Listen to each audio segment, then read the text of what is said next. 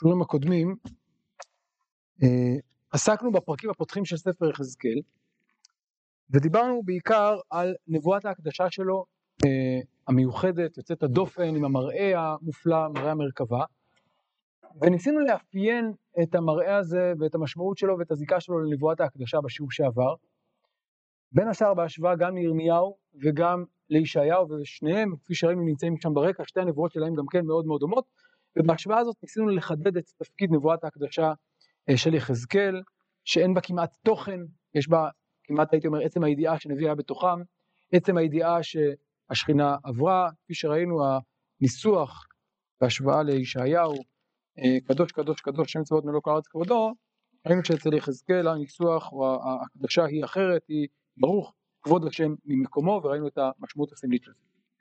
עד כאן החלק הראשון והיום אני רוצה לקפוץ קדימה כמה וכמה פרקים כי כזכור אנחנו לא לומדים את ספר יחזקאל בשלמותו אלא רק מנסים ככה לאפיין כמה קווי יסוד מרכזיים בנבואותיו בהשוואה לנביאים אחרים אז אני מדלג כרגע על הפרקים uh, מפרק ד' עד פרק ז' ורוצה לקפוץ הישר על פרק ח'. מדוע דווקא פרק ח'? אה, אז כפי שנראה עוד מעט, פרק ח' מזכיר במידה רבה את פרקים א' עד ג', והוא אולי אחד מנקודות הציון המרכזיות בספר יחזקאל, אני רוצה רגע להסביר. דיברנו על זה כשראינו את פרק א', שיש נושא שהוא חוזר על עצמו כמה פעמים בספר, וזה הנושא של המראות, מראה המרכבה של יחזקאל. ואני רוצה שוב בסדרה הזאת להתמקד בעיקר במראות האלה ולדון במשמעות שלהם. אז דיברנו על המראה בפרק א', דיברנו על המראה בפרק ג' שמקביל למראה בפרק א', והיום אנחנו עוברים למראה בפרק ח'. וכפי שנראה, פרק ח' פותח לנו סדרה של uh, מראות שמתחילים בפרק ח' ומסתיימים, כפי שתראו בפרק י"א, והמראה הזה, סליחה, ניתן לו כותרת כללית, נאמר, זה המראה של סילוק השכינה מירושלים. זה מה שעושה יחזקאל, הולך לירושלים, למראות אלוהים, ורואה שם מה קורה בירושלים החוטאת, ערב החורבן. הפעם הבאה שאנחנו מוצאים מראה כזה, הוא לקראת, היא לקראת סוף הספר, וזה בפרק מ'. פרק מ' הוא פרק שפותח את חטיבת uh, הנבואות על המקדש, המקדש העתידי, וגם בו יש לנו מראה, גם בו uh, יחזקאל מגיע לירושלים, אבל הפעם, הייתי אומר, באופן שונה לחלוטין, הפוך לחלוטין מהמראה שנקרא היום. במילים אחרות אפשר לדבר על שני צמדים של מראות. א' וג' מצד אחד זה המראה בגולה, שני המראות בגולה בפרק א' ופרק ג', ברוך כבוד השם ממקומו, ויש לנו שני מראות בירושלים, את המראה בפרק ח' עד י"א ואת המראה בפרק מ' עד מ"ח, שני המראות המקבילים, שהם גם כן מנוגדים, המראה של הסילוק, המראה של החטא, של ההשחתה של ירושלים מצד אחד, והמראה המתוקן העתידי של שיבת השכינה לירושלים מצד שני, ועל זה נדבר בשיעורים הבאים. אם כן, בשיעורים הקרובים, שניים שלושה שיעורים קרובים, אני רוצה להתמקד בפרקים ח' עד י"א, שהם כאמור המראה השלישי. בואו נתבונן, אני רוצה להתחיל קודם כל בפסוקי הפתיחה. פרק ח' פסוק א', ויהי בשנה השישית, בשישי, בחמישה לחודש, אני יושב בביתי, וזקני יהודה יושבים לפניי, ותיפול עלי שם יד אדוני אלוהים. ויראה, והנה דמות כמראה אש, ממראה מותניו ולמטה אש, וממותניו ולמעלה כמראה זוהר כעין החשמלה, וישלח תבנית יד ויקחני בציצית ראשי, ותישא אותי רוח בין הארץ ובין השמיים, ותבא אותי ירושלימה במראות, ירושלמה, סליחה, במראות אלוהים אל פתח הפנימית הפונה צפון אשר שם מושב סמל הקנאה המקנה. והנה שם כבוד אלוהי ישראל כמראה אשר ראיתי בבקעה. אני יוצא רגע כאן, כבר כאן אנחנו יכולים לזהות כמה יסודות שכבר ראינו בעבר, נכון? מה מוכר לכם כאן מהפסוקים האלה? איזה אה, רכיבים כאן כבר ראינו? איזה ביטויים? אז קודם כל יד השם, איפה ראינו את יד השם?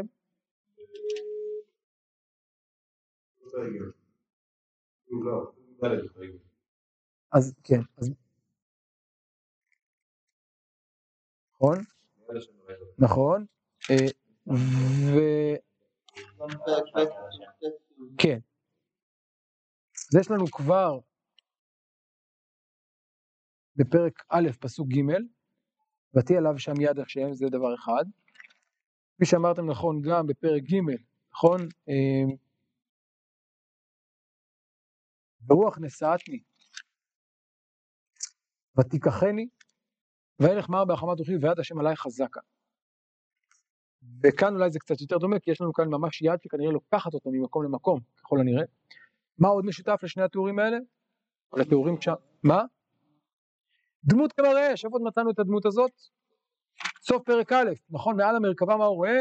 בערך, ועל דמות הכיסא פסוק כ"ו, דמות כמראה אדם עליו מלמעלה, כן חשמל כמראה אש וכולי, זה ממש מה שאנחנו רואים גם כאן, נכון? אותו מראה, כלומר דמות כבוד השם, ביטויים מאוד מאוד דומים. מה עוד? אמ, הרוח, נכון?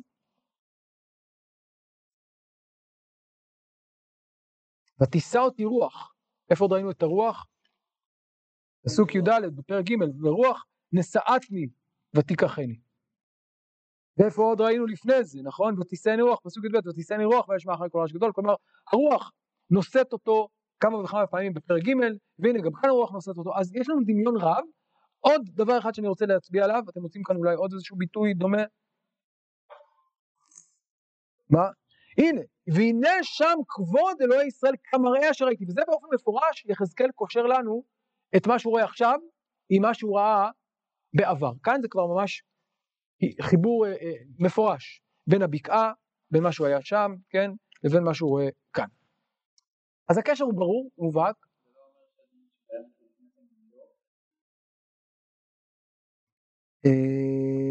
השאלה מה זה כבוד אלוהי ישראל, אני לא יודע בדיוק מה זה. מה הוא רואה, אבל לא יודע. אבל הדמות הזאת נראית כמו הדמות בפרק א'. על כל פנים, הפתיחה הזאת כבר מצד אחד מזכירה לנו את מה שראינו שם, אבל היא כמובן שונה. במה היא שונה? מה ההבדל העיקרי בין המראה הזה לבין המראה הקודם? מה? כאן זה הרבה יותר קצר, נכון, אבל מה ההבדל הבסיסי בין שני המראות? בדיוק. שם הוא נמצא, הוא, הוא, הוא סטטי, נכון? הוא נמצא ב... בתוך הגולה, נהר כבר, נפתחו השמיים והוא רואה את הרוח שמגיעה, הוא רואה את התנועה, אבל הוא סטטי, נכון? הרוח קצת נושאת אותו בתוך הגולה, אבל סך הכל הוא שם. ואילו כאן הפוך, הרוח נושאת אותו ממקום למקום, מהגולה, מבביתו, שהוא יושב, אל ירושלים. נכון? אז זו התנועה, תנועה הפוכה, התנועה שהנביא, אם כן, ניסה בה לירושלים. בסוגריים עוד הערה אחת על פסוק א', מה זה אני יושב בביתי?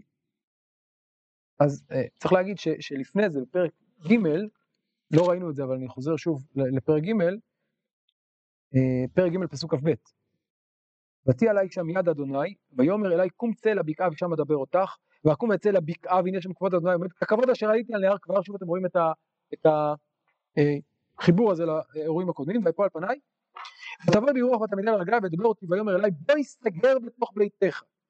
ואתה בן אדם הנה נתנו עליך עבותים ואסרוך בהם ולא תצא בתוכם ולשונך אדביק אל חיכך ונעלמת ולא תהיה להם לאיש מוכח כי בית מרימה ובדברי אותה אותך פתח את פיך. נעזוב כרגע את שאלת ההלם של יחזקאל שאלה מאוד מעניינת ומסובכת אבל על כל פנים הוא יושב בביתו עכשיו. והנה הוא בביתו אמנם באים אליו זקני יהודה וזה דבר מעניין מי הם זקני יהודה למה הם באים אליו על כל פנים הם באים אליו ובאמצע שהם יושבים לפניו מה קורה?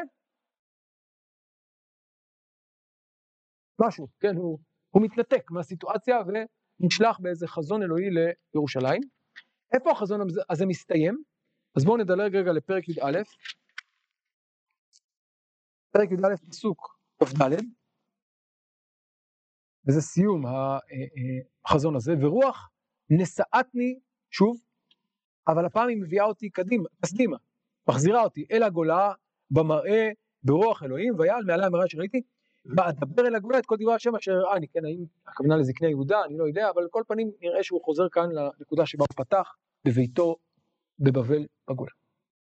זו המסגרת, כאמור זו אה, אה, חטיבה לא קצרה, אני לא יודע אם נוכל לעבור על כולה, על כל פנים אני רוצה לעסוק באמת בנקודות העיקריות במראים, במראות האלה, באירועים האלה, אה, ולחשוב יחד על משמעותם. אז בואו נתחיל באמת היום בפרק ח' שהוא הפרק שפותח במראה הראשון שרואה יחזקאל בירושלים, ואם תרצו בכותרת אחת, הוא החטא. בואו נקרא את הדברים בפנים. אני בפרק ח' פסוק ה'. ויאמר אליי, בן אדם, שנא עיניך דרך צפונה, ואשא עיניי דרך צפונה, והנה מצפון לשער המזבח, סמל הקנאה הזה בביאה. ויאמר אליי, בן אדם, הרואה אתה מה הם עושים תועבות גדולות אשר בית ישראל עושים פה לרוחקה מעל מקדשי ועוד תשוב תראה תועבות גדולות. ויבא אותי אל פתח החצר ויראה והנה חור אחד בקיר ויאמר אליי בן אדם חתור נא בקיר ויחתור בקיר והנה פתח אחד. ויאמר אליי בואו ראה את התועבות הרעות אשר הם עושים פה ואבוא ואראה והנה כל תבנית רמס ובהמה שקץ וכל גילולי בית ישראל מחוקה על הקיר סביב סביב ושבעים איש מזקני בית ישראל, ויעזניהו בן שפן עומד בתוכם, עומדים לפניהם, ואיש מקטרתו בידו, ועתר ענן הקטורת עולה. ויאמר אליי, אגב, רק לי חם כאן או שחם כאן באמת? מזגן כאן עובד או ש... היה עדיף מזגן או לפתוח חלונות? נראה לי ש... מה, אין אוויר בחוץ? נראה לי האוויר יהיה לנו יותר... אה, תודה. קצת תנועה. או, ברוח נסעתי, כן. כן. אה, י"ב, ויאמר אליי, הראית בן אדם אשר זקני בית ישראל עושים בחושך איש בחדרי משכיתו? כי אומרים אין אדוני רואה אותנו עזב אדוני את הארץ? ויאמר אליי תחשוב תראה תועבות גדולות אשר הם עושים ויבא אותי אל פתח שער בית אדוני אשר אל הצפונה והנה שם הנשים יושבות מבכות את התמוז, ויאמר אליי, הראית בן אדם? עוד תשוב תראה תועבות גדולות מאלה, ויבא אותי אל החצר בית אדוני הפנימית, והנה פתח היכל אדוני בין האולם ובין המזבח, כעשרים וחמישה איש אחוריהם להיכל אדוני ופניהם קדמה, והם המשתחווים קדמה לשמש.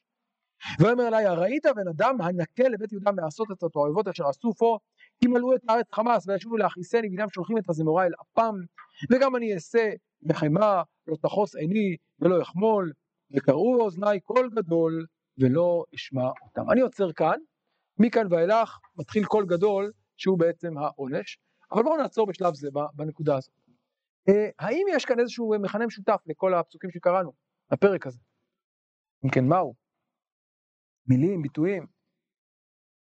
מה?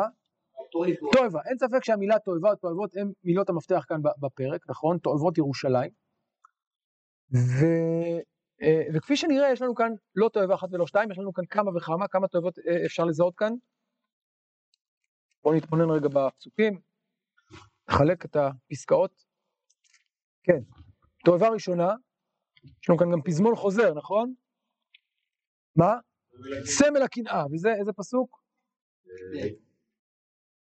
פסוק ה', כן, אה, אז בואו, ה' ו' נגיד, ו' כן, מתייחס לזה, ו... מה?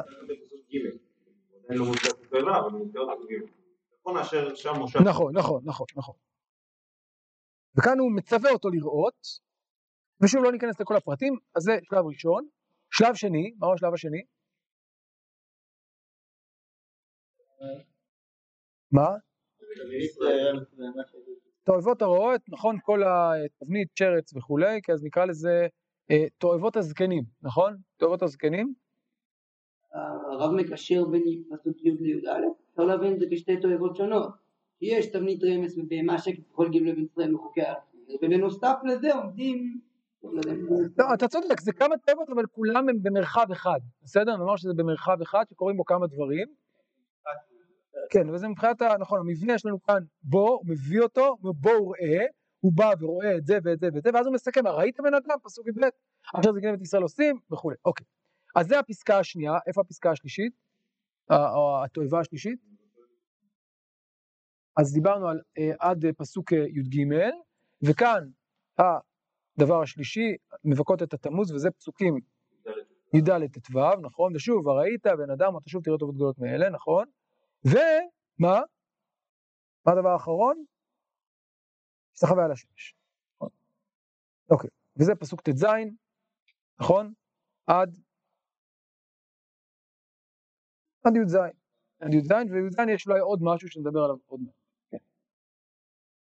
אה, טוב. עכשיו, לפני שניכנס פנימה אל תוך התועבות האלה, אני רוצה שנשים לב קודם כל למבנה, לזרימה של הפרק, איך הפרק מתקדם, איך הוא מתפתח, על בסיס מה. יש לנו כאן ארבע תועבות, איך הן מסודרות? על פי מה?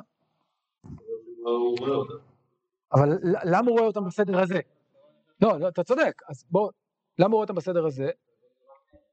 אז קודם כל יש כאן, נכון, יש כאן הדרגה בחומרתן, נכון? מהתועבה הפשוטה יחסית אל התועבה החמורה ביותר, נכון?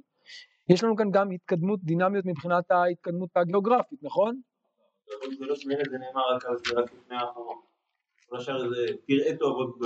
נכון, נכון, זה לא, נכון, אמ, נכון, נכון, אתה צודק, מאלה זה רק באחרון, זה נכון, אבל עוד מעט נראה שיש גם התפתחות, גם אם זה לא כתוב בפרוש, יש התפתחות באופי התועבות, נדבר על זה עוד רגע.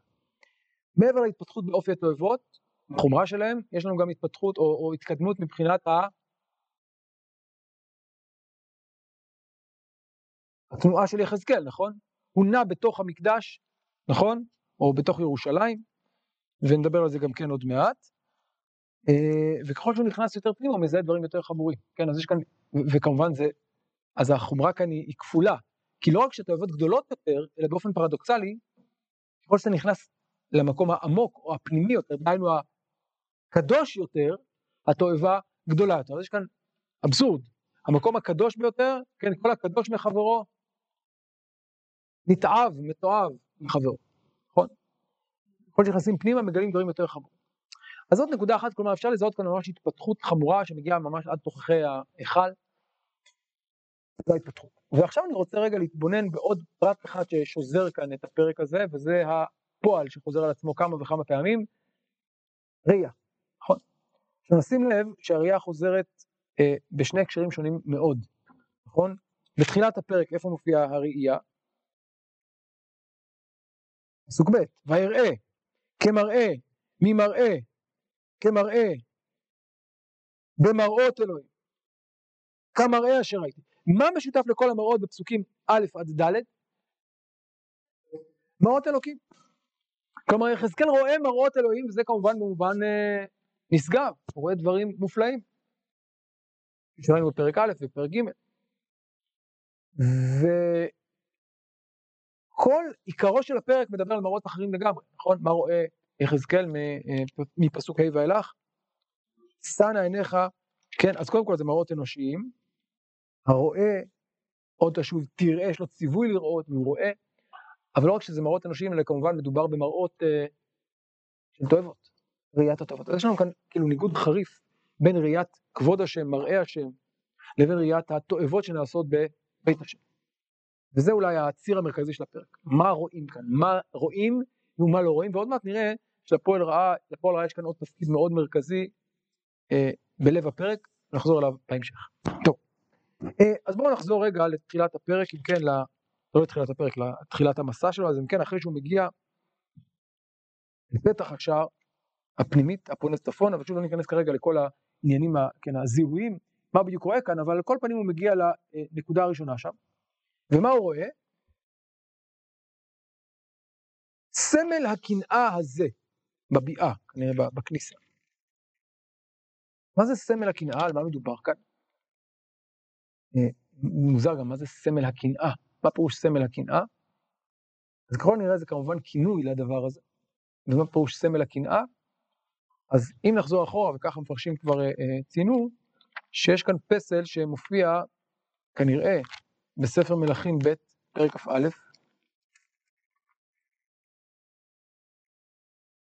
פסוק ז'.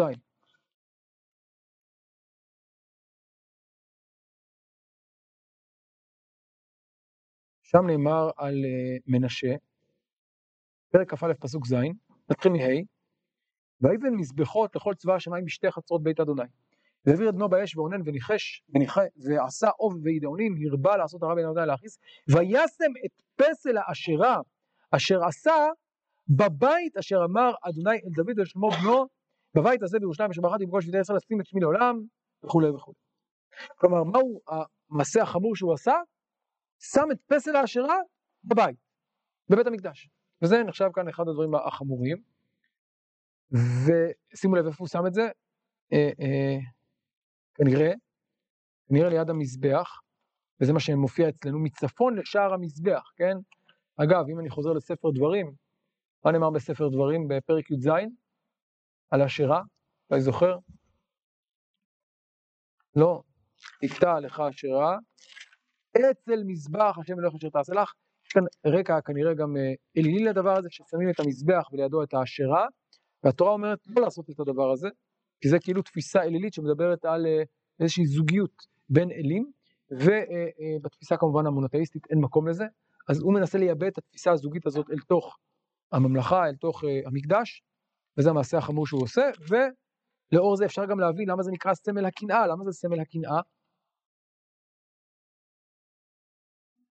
קנאת השם, במובן, באיזה מובן קנאה? הבלבדיות, הייחודיות של האלה אחד, השם אחד, עם מישהו שמנסה כביכול להיות שותף, או מנסים לשתף כאן שם שמיים ודבר אחר, אז זה הדבר החמור שיש לנו כאן. אמ, אגב, אולי עוד, עוד הערה קטנה שגם עליה עמדו, יש לנו כאן את, ה, את הצפון, סע לך דרך צפונה, מצפון, צפון זה לא רק מקום, צפון אנחנו יודעים שזה גם אה, כינוי לבעל, בעל צפון, יש, יש כאן קשר בין המקום לבין הכינוי של הבעל, אז אולי גם זה אה, רמוז כאן בעניין הזה. אז זה אני לא יודע, אה, אם יש קשר לזה. עכשיו זה באמת היה מצפון באופן אה, ממשי, אבל, אבל הצפון יש לו מטען מיתי, אלילי, מובהק, ויכול להיות שזה מה שנמצא גם כאן. כן. חייבים לזהות את כל מה שיחזקאל רואה כאן. או, אז זאת שאלה, שנייה, אז, אז לכאורה, אם זיהינו, זה הגיוני, נכון? הנה, הוא רואה פסל בכניסה למקדש, הנה, ראינו. אבל זו בעיה, למה זו בעיה?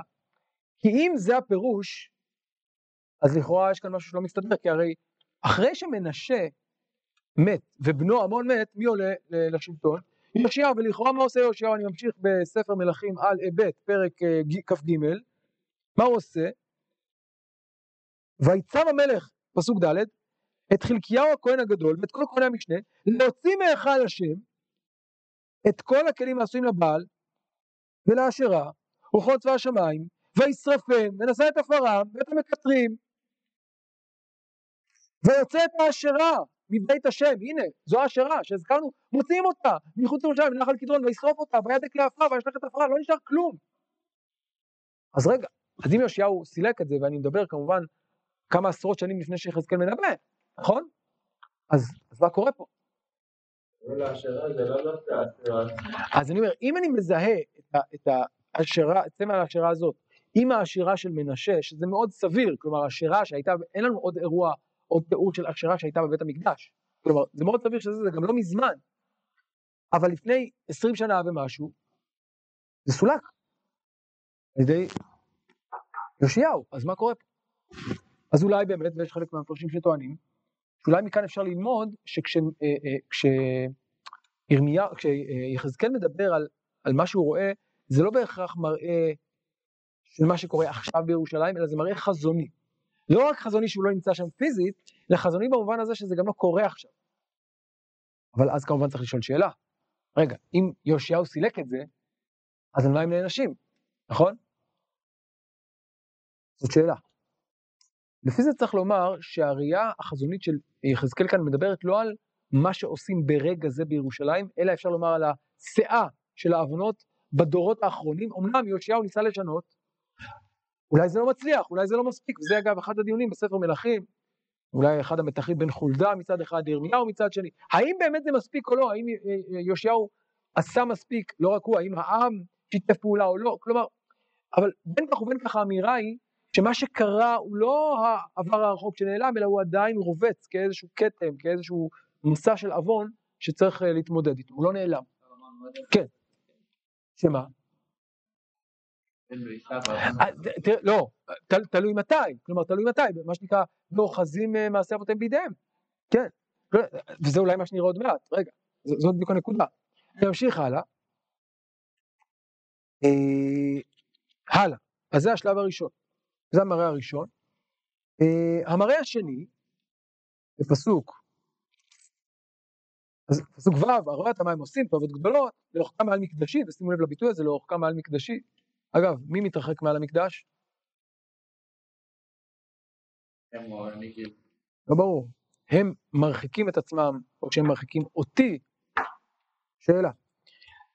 ויבא אותי אל פתח החצר, אז שוב עכשיו, קודם דיברנו על, נכון, על אה, אה, פתח השער הפנימית הפונה צפון, עכשיו זה פתח החצר, ומראה שני, מה הוא רואה? אה, זה אגב המראה הכי ארוך והכי מפורט כאן, ועוד מעט נחזור אליו. מה הוא רואה כאן? קודם כל, הוא לא מצליח לראות כי יש, יש קיר, אז מה הוא צריך לעשות? לחתור בקיר כדי לראות, ואז פתח, ואז דרך הפתח, דרך החור הוא רואה, ומה הוא רואה? מרחב כזה שיש בו תבנית, רמס, בהמה, שקץ, מחוקה, כלומר מחוקה, דהיינו חקוק על הקיר, וסביב סביב, כלומר הכל מוקף בתמונות, ציור, ציורים של עבודה זרה, ושימו לב שיש כאן משהו הרבה יותר, אם דיברתי קודם על הפסל, למה זה כאן יותר חמור? שם מדובר על פסל אחד, מה יש לנו פה? כל, נכון? כל תבנית, כל גילולי, סביב, סביב. כלומר, משהו הרבה יותר אה, רחב. אז זה דבר אחד, ועוד נחזור אליו בהמשך, וכמובן במרכז המקום הזה נמצאים אה, זקני ישראל, זה עוד יותר חמור, למה? כי לא מדובר על איזה פסל אחד, מדובר על הרבה פסלים. לא מדובר על אנשים פשוטים, מדובר על זקני ישראל. אגב, שוב, המספר 70 הוא כמובן מספר אה, לא מקרי, נכון? מי זה 70 איש? אנחנו מכירים את זה כסנהדרין, המרכז הרוחני, הלב של האומה, והנה הלב של האומה, 70 הזקנים, הם ולא אחרים, אלה שעוסקים בזה בעבודה זרה, וביניהם יעזניהו בן שפן, שזה גם כן מעניין, שפן הסופר, מכירים אותו כסופרו של יאשיהו, משפחת שפן בכלל משפחה שהיא יחסית משפחה, לפחות בספר ירמיהו, יש לה מעמד מאוד חיובי, והנה כאן אפילו יעזניהו בן שפן, שהוא לכאורה האדם הכי חיובי בסיפור הזה, גם הוא שותף. טוב. אפשר להבין כאילו שאפילו לא השתתף, שזה איזשהו מעשה ש... אפילו הטובים ביותר כבר נפלו, אבל שיכול להיות שבפועל הוא לא... השאלה, שוב, הוא רואה כאן מראה, השאלה אם זה מראה שהוא רואה אירוע בלייב שמתרחש, או שמא זה מראה שבא לבטא את זה שכולם שותפים, באף אחד, אין אף צדיק אה, בירושלים, משהו כזה. שאפילו הכי צדיק שם גם הוא, לא יודע אם הוא ממש עושה את זה, אבל הוא גם שותף, או לפחות הוא לא, הוא לא נבדל מזה באופן עמוק. אז זה השלב השני, כן? אם כן, ה-70 איש וכל גילולי בית ישראל, כנגד כל האיסורים שאנחנו מוצאים, נכון? אה, אה, אה, רמס, בהמה, שקץ, מקרים מספר דברים, תבנית זה, תבנית זה, תבנית זה, כל הדברים הללו ביחד נמצאים כאן, כלומר כל האיסורים במרוכז, ועוד נחזור לפסוקים האלה בהמשך. והוא אומר לו, עוד תשוב תראה את אוהבת גדולות אשר הם העושים, וכאן מגיעים אל פתח נוסף, הפעם זה פתח שער בית השם, ושם הוא רואה שוב קבוצה חדשה, הנשים יושבות מבכות את התמוז. מה פירוש הנשים יושבות ומבכות את התמוז ולמה זה כל כך חמור? אז אז זה עבודה זרה, תמוז. זה אל בבלי המכונה דומוזי, זה שמו ועל שמו החודש תמוז, שהוא אה, אה, אל שהוא קשור לאיזשהו מיתוס שמדבר על ה... כן, קשור למיתוס אה, של הטבע, שבו הטבע כביכול אל שמת ומתעורר לחיים, וכביכול הוא מזוהה עם הקיץ שבו הצמחייה מתחילה לקמול ולהתייבש, ואז היא חוזרת לחיים, אז הם כאילו ממחיזים את האירוע הזה ביחס לאל, ומבכים את התמוז, הייתה תרבות אה, או, או פרקטיקה אלילית מוכרת בתקופה ההיא, אם כן יש לנו כאן ממש, קודם דיברנו על להשתחוות לשקטים הרוסים, אפשר לראות בהם אולי סוג של איזה שהם מתווכים, אבל כאן זה ממש אל עם שם ופנים ופולחן בבלי אלילי מובהק, שנמצא כאן בתוך המקדש, זה עוד יותר חמור, כן. כן. קודם דיברנו על אתר ענן הקטורת, בסוף קטורת אנחנו מכירים את זה גם כפולחן יהודי, נכון? אז אתה יכול להגיד, טוב, יש כאן איזה מתווך, זה לא ממש עבודה זרה, כאן זה ממש פרקטיקה אלילית מובהקת במקדש, כן. נכון, נכון. אז אני אומר, ברור שזה ביקורת אה, על מה שהם עושים, אבל אני אומר, זה עדיין, כן, אבל זה עדיין לא אה, אל שהוא מוכר לנו מהעולם, תראה, עגל הזהב, האם זה עבודה זרה ממש או לא, איך זה נתפס? למשל בממלכת ישראל, כשהם אה, עבדו את עגל הזהב, האם זה היה תפיסה של אה, עבודת אלילים ממש? לא בטוח. רגע, עוד נגיע לזה עוד שנייה, לעין השם רואה הזה, זו נקודה מעניינת, אבל אני שומר את זה להמשך, כן.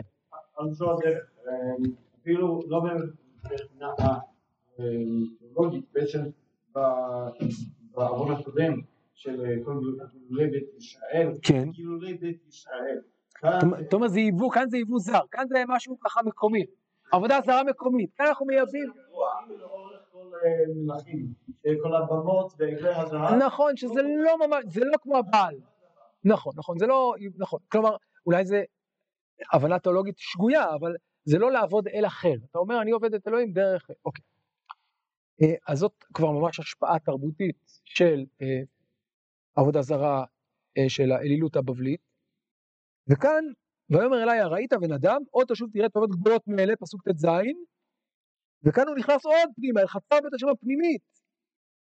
והנה פתח היכל השם כאן זה כבר ההיכל לא, הש... לא החצר לא השער אלא ההיכל עצמו בין האולם ובין המזבח כ-25 איש.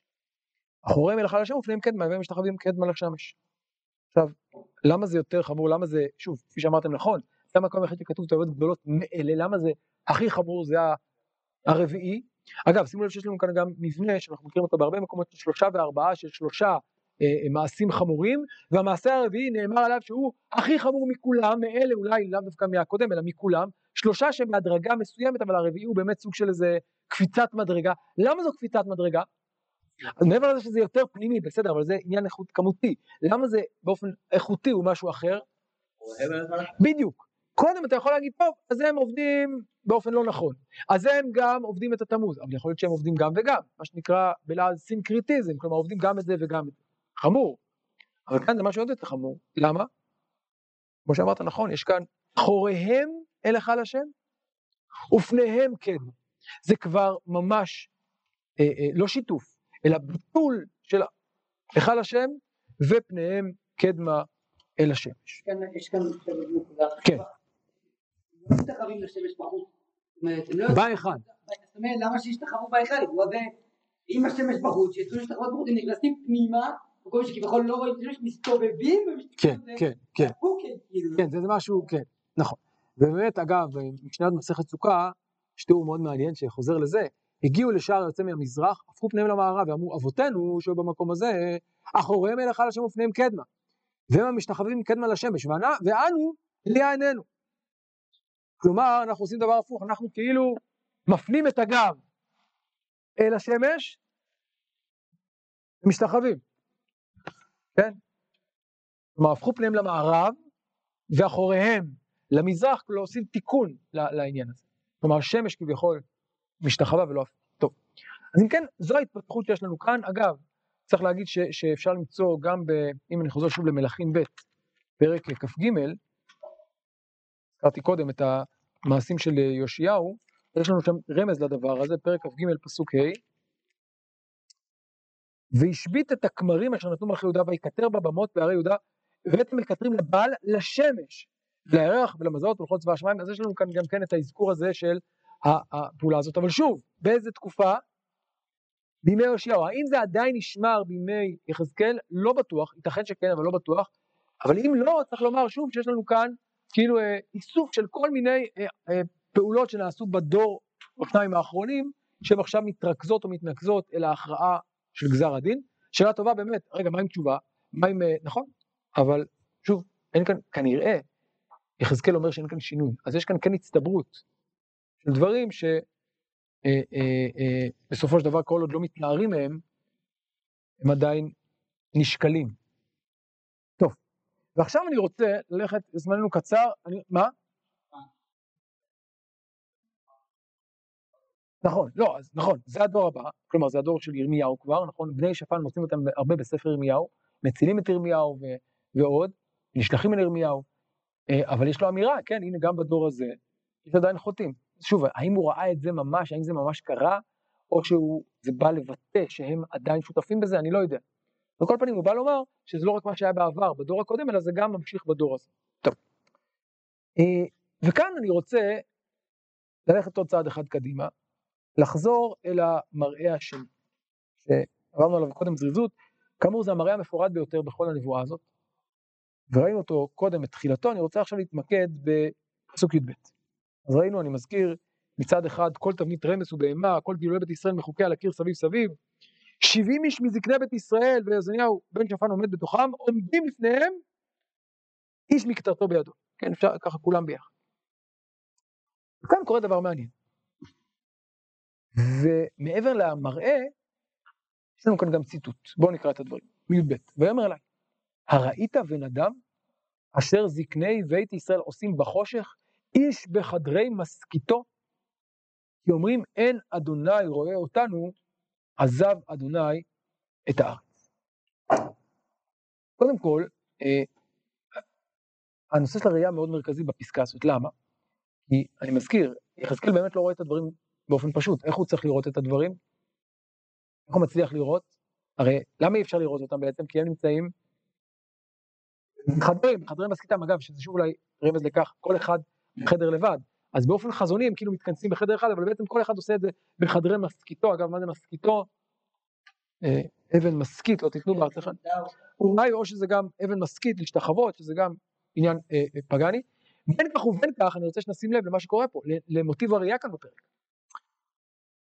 הוא לא רואה, ולכן מה הוא צריך לעשות? לחתור, שוב באופן חזוני, לחתור בקיר, ודרך הקיר, כאילו באיזה ראיית רנטגן כזאת, לראות מה קורה מעבר לקיר. נכון? ומה הוא רואה מעבר לקיר? שימו לב, הם עושים בחושך, למה הם עושים בחושך? למה הם עושים בחושך? לא רוצים שיראו אותם, אז גם בחדר באופן פרטי, בחושך שאף אחד לא יראה, והם אומרים, אין השם רואה אותנו, עזב השם את הארץ. כלומר, לא רוצים שהאדם יראה אותם, ואולי לא רוצים גם, כן, זה קצת מוזר, אם אין השם רואה אותנו, למה לעשות בשקט? אולי שאנשים אחרים לא יראו אותם, אבל הנושא של הראייה מאוד מרכזי, הם לא רוצים שיראו אותם, הם עושים את זה בחושך, באופן פרטי, והם טוענים טענה מאוד מעניינת. אין השם, אגב, עוד, עוד דבר על אבן משכית. אבן משכית זה גם מלשון, אה, כן, אבן משכית, בחדרי משכיתו, אולי רמז לעבודה זרה, אולי יש כאן עוד רמז, כי מה זה אה, בארמית? הפועל שחה, מסתכה רעה.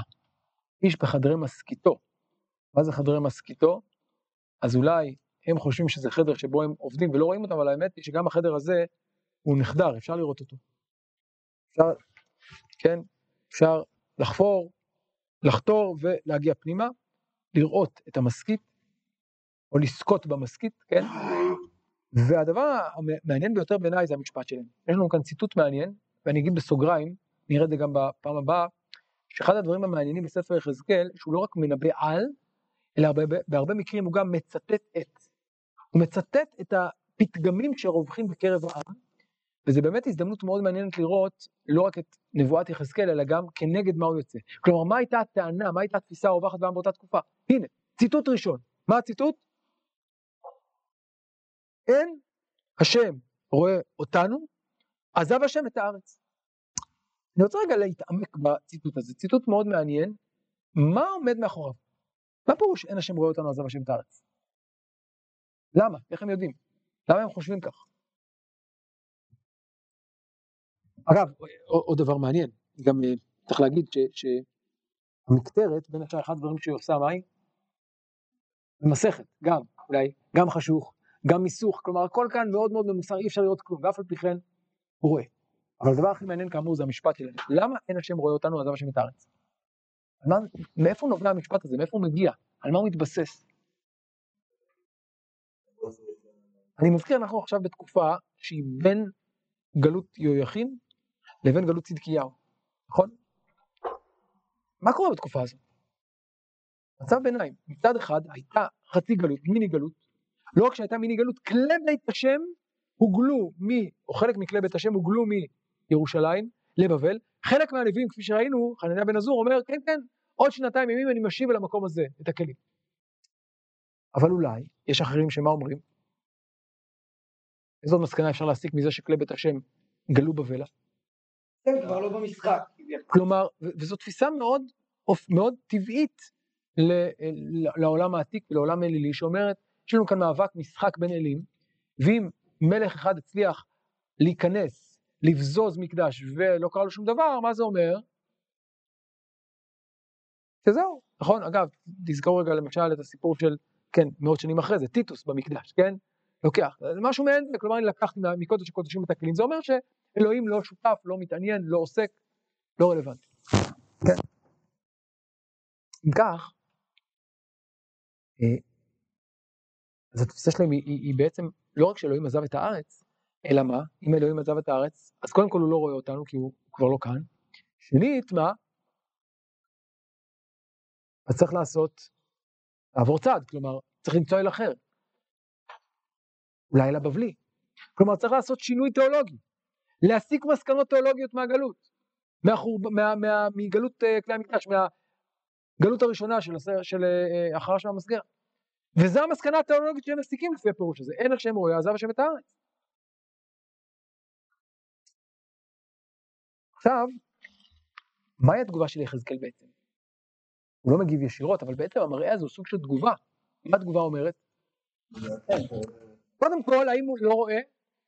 הוא רואה, לא רק שהוא רואה, הוא מצליח לראות מבבל עד כאן, כלומר, יש ראייה. יש ראייה אפילו דרך הקיר. יש ראייה. וכל הפרק הזה עוסק בראייה. בוא ויבוא ויראה, בוא וראה ויראה ויראה ויראה. הראייה היא הלב של הסיפור כאן. וכל הראייה הזאת היא אנטיתזה לטענה שלהם אין השם רואה. זה דבר ראשון. אבל יש כאן אמירה יותר עמוקה, אולי מה שרמזת. הם אמרו אין השם רואה, למה? כי עזב השם את הארץ. מה עונה להם יחזקאל? הוא רואה ולכן הוא זה. בדיוק. בגלל שהוא רואה, הוא עזב, לא כמו שאתם סוברים. ולמה הוא עזב? לא בגלל ניצחון של האלילים הבבליים, או של מלך בבל, אלא מאיזו סיבה? מי אשם בזה? שוב, פרדוקסלי, אתם. ודווקא בגלל שהוא רואה מה שאתם עושים, הוא עזב את הארץ. כן. אה, אז זאת בעצם התשובה או המענה של יחזקאל לעזב השם את הארץ. עכשיו, צריך להבין שוב, המושג הזה, עזב השם את הארץ, הוא מושג שיחזקאל מסכים איתו באופן חלקי, אבל הוא משנה את המשמעות שלו. הרי כל הנבואה של יחזקאל מתחילה בעזב השם את הארץ, באור כבוד השם ממקומו. נכון? אבל הוא מפרש אחרת את עזיבת כבוד השם. עזיבת כבוד השם אין פירושה חוסר אונים, אלא פירושה החלטה מודעת. אין פירושה אה, אה, אה, התגברות של אל אחד, אלא פירושה חילול של המקדש בידי האדם, ומתוך כך, לאורך כמה על מקדשים, מתוך כך מתרחק אלוהים מהמקדש. באשמתכם. זה לא ביטוי אם כן של חוסר יכולת, אלא להפך, של חירות, של רצון, מוחלט. ושל חוסר קבילות למקום מסוים. בדיוק הפוך ממה שאתם סוברים. לכן הרגע הזה בעיניי הוא רגע מאוד משמעותי, הרגע הזה של עזב השם את הארץ, אבל לא כפי שאתם סוברים. הוא עזב לא מתוך חוסר יכולת, אלא מתוך רצון להשרות את שכינתו במקום אחר, מתוך, מתוך רצון לסלק את שכינתו מהמקום המחולל הזה. בגלל שהוא רואה, בגלל שאתם חיללתם, בגלל שאתם עברתם צד. אז בזה הייתי אומר, הנבואה של חזקאל בעצם מגיעה כאן באמת, אה, משלימה את מה שראינו בפרקים הקודמים, ומבטאת את תפיסה עמוקה לגבי נבואת הגולה של יחזקאל, אבל קודם זה היה מתוך נקודת המבט של מי שנמצא בגולה, שרואה את המראה מגיע. הפעם זה מי שמגיע מהגולה אל ירושלים, ורואה אולי מהם השורשים לתהליך הזה. וכפי שנראה בשיעורים הבאים, בהמשך החטיבה הזאת, התמונה הזאת המורכבת של ירושלים שהולכת ומחוללת, והתנועה של השכינה תלך ותתפתח בפרקים הבאים.